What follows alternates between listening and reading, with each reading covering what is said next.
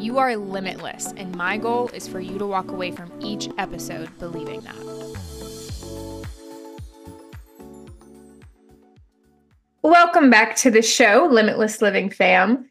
Today, we're going to talk about cultivating next level confidence and how to make this really simple and attainable, regardless of what your starting point is today.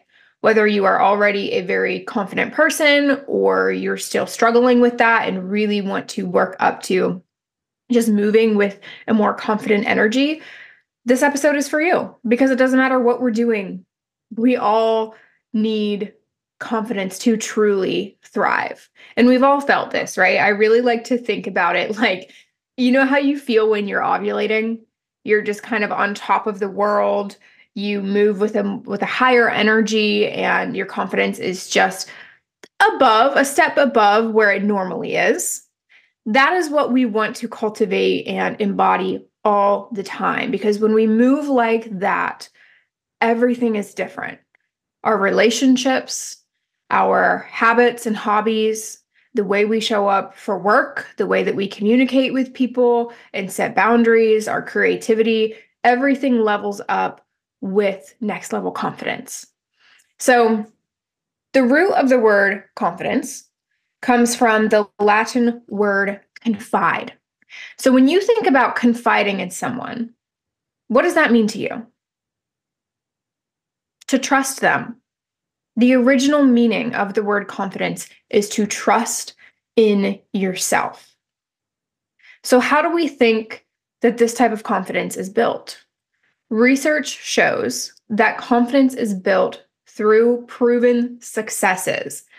When I first read this not long ago, I found it a little discouraging at first because what I immediately thought was, oh man, so if I've failed at something or I don't deem myself successful at something, it's not possible for me to be confident.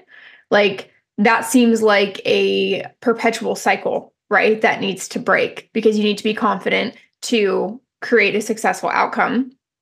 But how can you create a successful outcome first to build the confidence? You know what I mean? Like it's just kind of a cycle that needs broken. But the key here is how we are defining success. There's two totally different ways to look at this, and I think both serve very profoundly.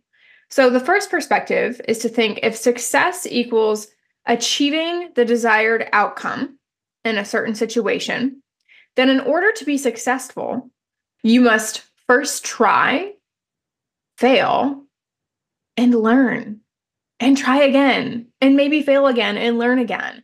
This is an inevitable part of the process because it's not a matter of if you need to first fail and learn and try again. It's just a matter of how much, how many times this needs to be done.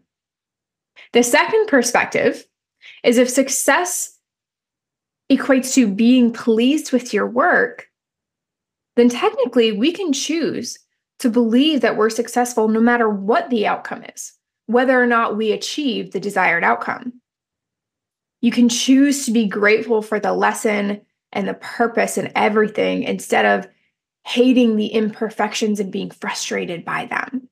You can choose to always see success. Which of these perspectives really resonates the most with you? What lands?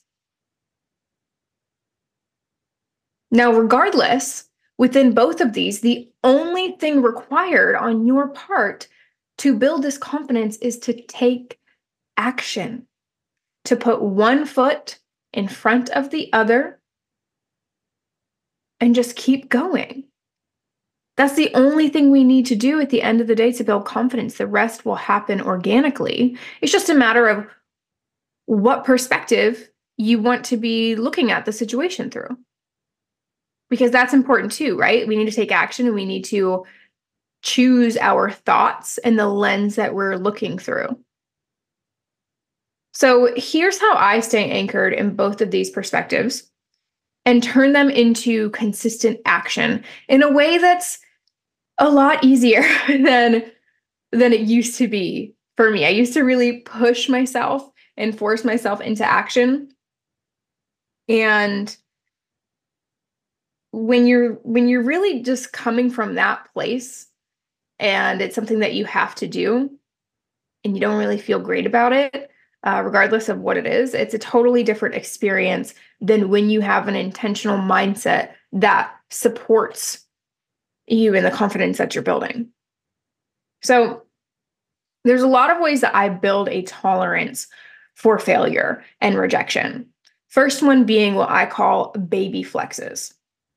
So this is small, easy, harmless ways to practice flexing your confidence, to practice putting yourself out there in a way that even if it turns out to be the worst case scenario, it's nothing damaging.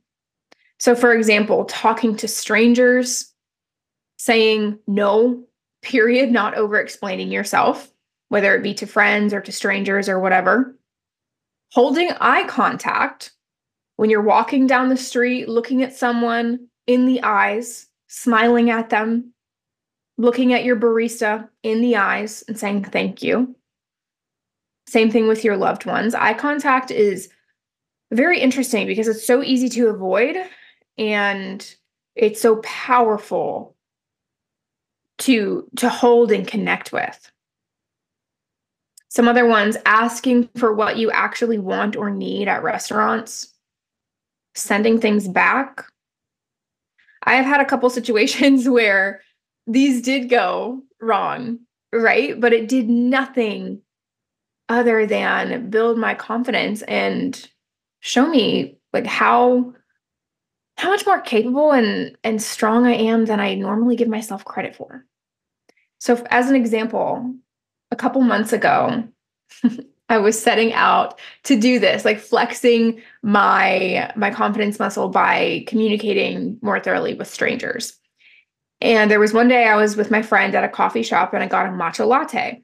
And this matcha latte absolutely blew. Like it had no flavor. I had asked to get some kind of syrup in it and there was no flavor and it was like chunky. It was like they just put a scoop of matcha and didn't even stir it up. It was just milk with like clumpy matcha at the bottom of it. So clearly, as I'm explaining this, I knew exactly what was wrong with this latte. And I said, you know what? I'm going to take it back. I normally wouldn't, but I'm going to flex this muscle. I'm going to do a little baby flex and take it back and tell them that I want something else. My best friend was like, yeah, you go, you got this. It's going to be great. They're going to be so nice. It'll be fine. And for some people, this is a super easy thing to do.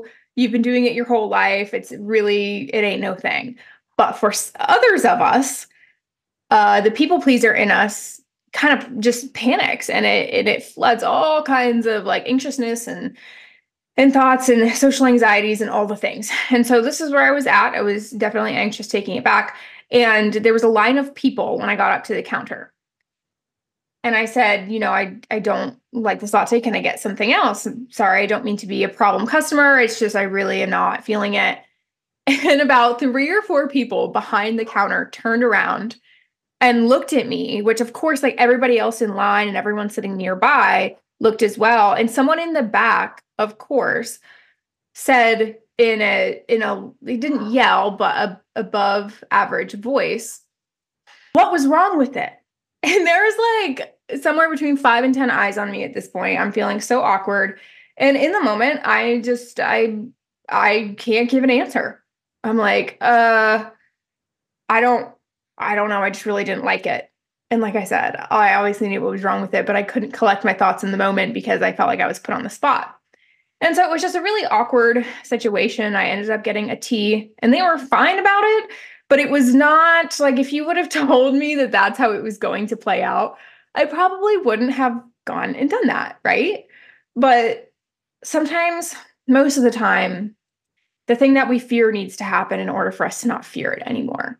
I needed to freeze up and have a bunch of people putting me on the spot to no longer worry at all about sending things back or being put on the spot. It's just like ripping the Band-Aid off, right?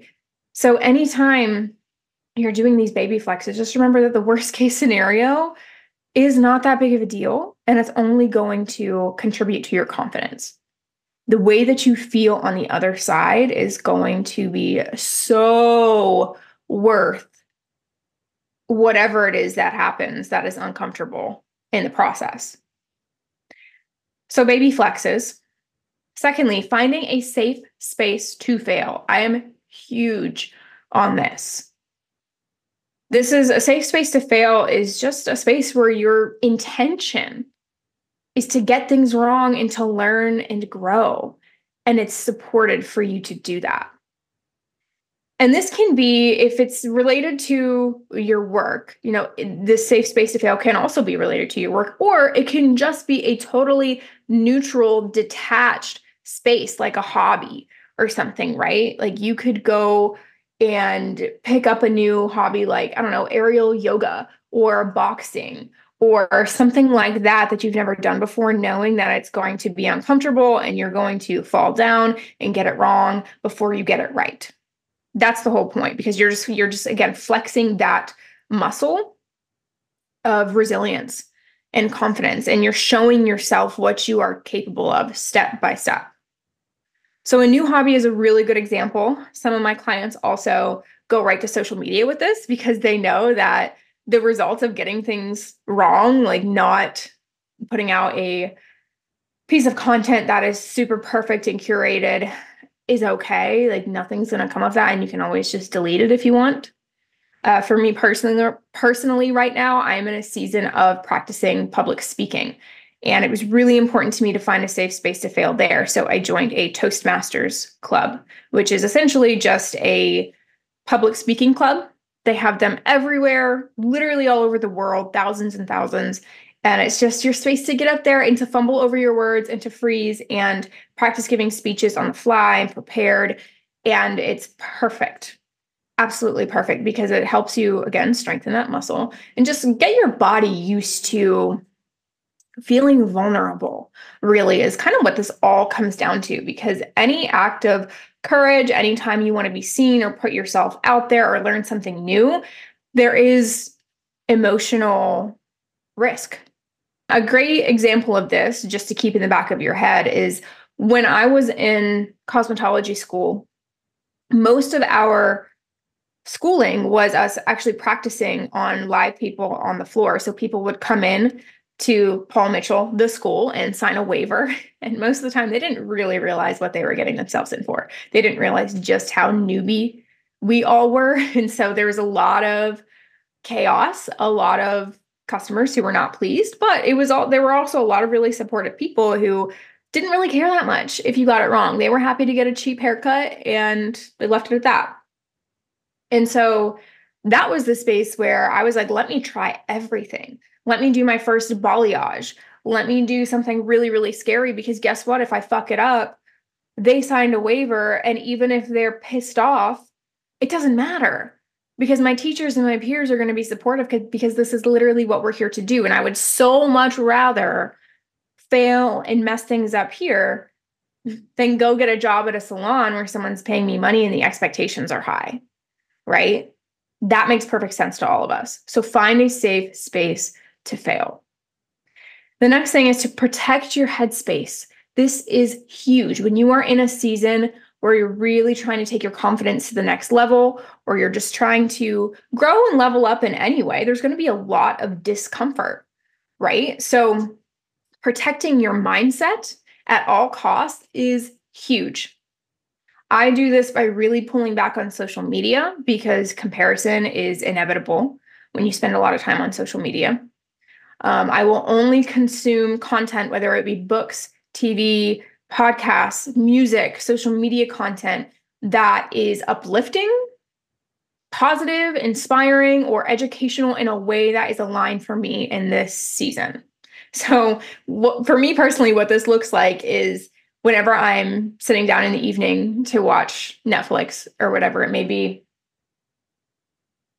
instead of going to whatever the trendy thing is, like a new murder mystery or something like that, I will go straight to an inspiring documentary about someone really successful, or I'll watch some kind of talent competition.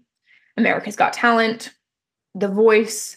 I'm not sure what else is coming to mind right now, but stuff like that is always very inspiring to me, and it puts me in a really positive headspace of hope. And so just being disciplined with only consuming things that affect you in a positive way. It's very simple, yet it's still very hard to do. And then for me, not drinking or smoking, because they're both depressants. So naturally, it's inevitable that in some way, shape, or form, whether it be in the moment or the next day, there's going to be some kind of negative effect on my headspace. And typically that comes in the form of feeling socially anxious or just kind of spiraling down the worst case scenario of whatever's been on my mind lately. So as of lately, it's public speaking. Because Alex and I are pretty flexible, we don't drink a lot, but we're pretty loose with smoking weed. And oftentimes this really helps me, get into creative flow and dream and vision.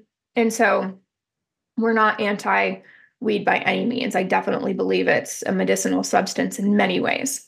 However, in seasons like this, where I am stepping out of my comfort zone and I am at risk for anxious, spirally thoughts, it's the worst thing for me because I will just spiral so fast and really start to doubt and question myself. And so these substances, they're not always harmful, but depending on what I'm trying to accomplish, they can be. And so there's just not a time and place during seasons like this for me to be partaking in those things. So I just have to stay disciplined and cutting them out. Also, exercising, the flow of endorphins is super, super helpful for getting yourself in a positive headspace. So knowing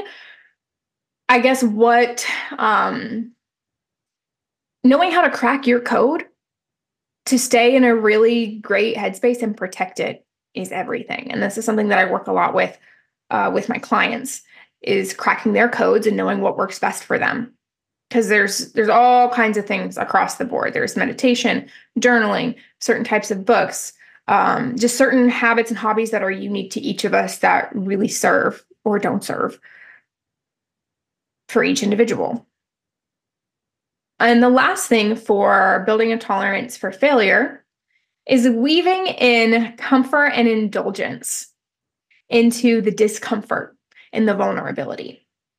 So when you are doing things that are very uncomfortable, it's okay to also do more things that are comfortable and indulgent for you, because humans are wired for familiarity and comfort. So if you can weave that into your process, your subconscious and your body, your nervous system, is going to be able to take those steps and lean in with less resistance.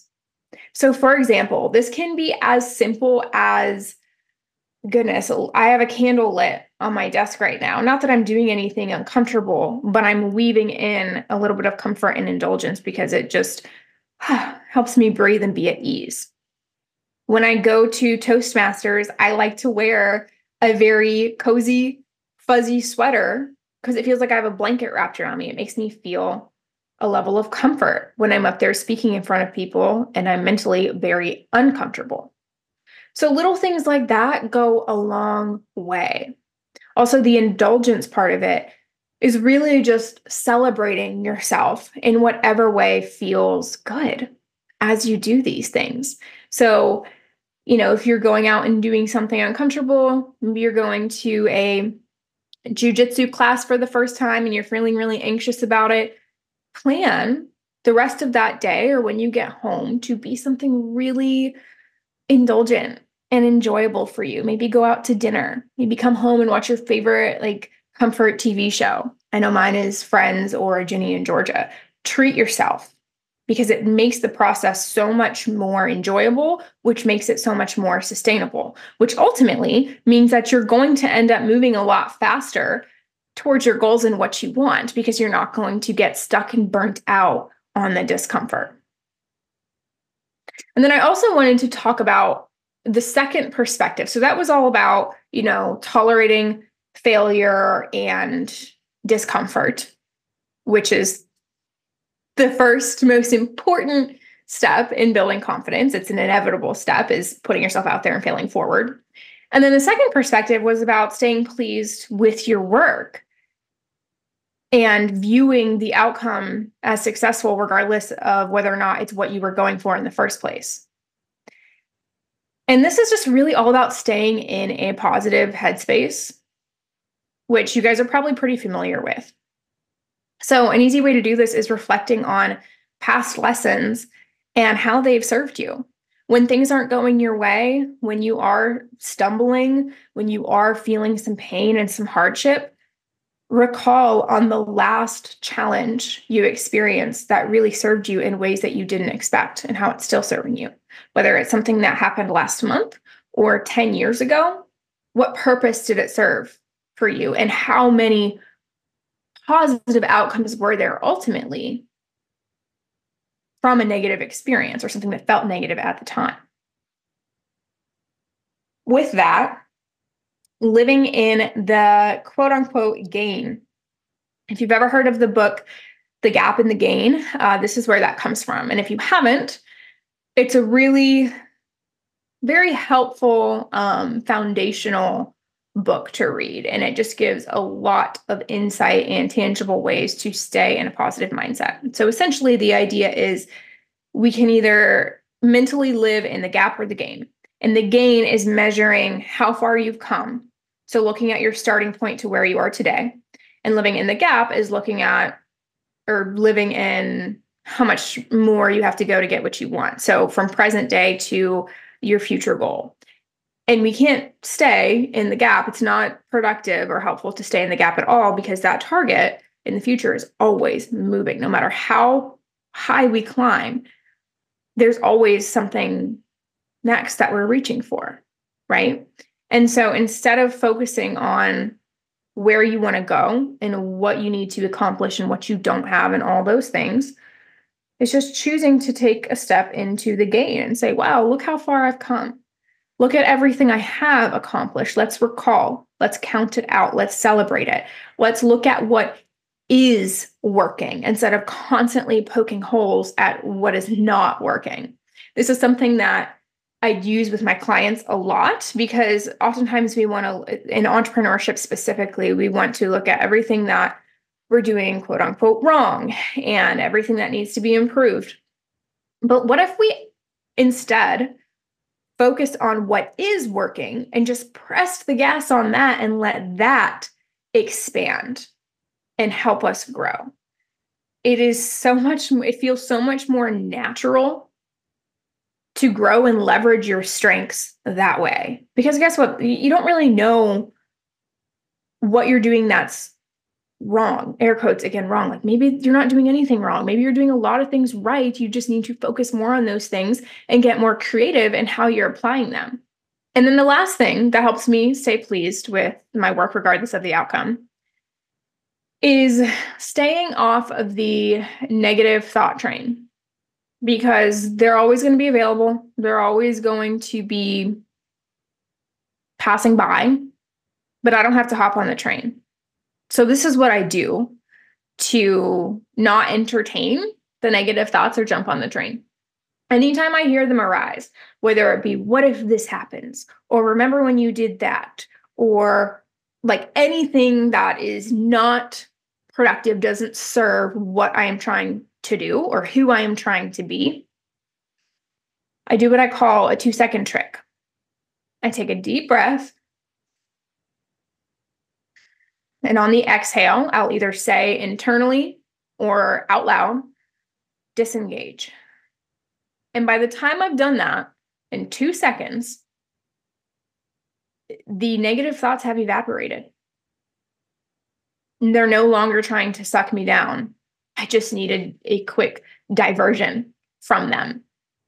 And then when I've recalibrated and I'm not being pulled and sucked down by those negative thoughts, I can then choose a more positive, constructive thought with ease. I make myself available. I reclaim my power of choice over my thoughts. It is so super simple, but man, it is effective. Let me tell you, it's crazy how many problems we fabricate inside our minds that aren't actually problems. And if we can just take a second and disengage and step away from them, we'll see, oh, that doesn't actually exist because it just evaporated into thin air by my choice to not entertain that thought. And the very last thing is to set your intentions. I'm a huge intention setter. I set an intention every month and every day, and sometimes on a weekly basis as well. And I have my clients do this too. And it's really profound because it's kind of like planting a seed in the back of your mind. And it just starts to bloom and blossom without a lot of intention needed from you. I say that a goal is if you're I guess driving is the right word. Driving a ship, and the island is your goal. Your intention is how you're steering, and you're not going to arrive where you want to arrive without steering in the aligned direction, right? Without setting an aligned intention. So I hope that this brought you some value today.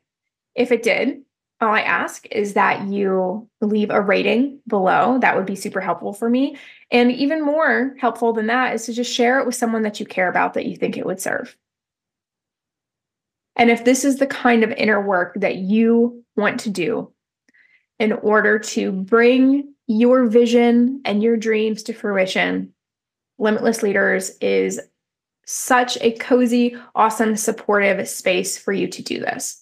This is my one-on-one program where you and I dive deep into your subconscious to cultivate confidence, to release any inner blocks that are holding you back from taking action and getting what you want ultimately. And this is where you're going to learn to really, really enjoy the process of growth and discomfort and doing what you need to do to, again, bring that vision to fruition. Because enjoying the journey is the only way that it can be sustainable for years, for decades, because if you are on a long-term journey, if you have dreams that you know are going to take years to really come to life, we need to be enjoying the process. That's the only way.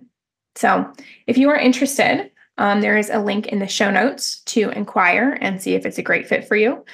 If you do fill out an inquiry form, I'll be in touch and we'll go from there.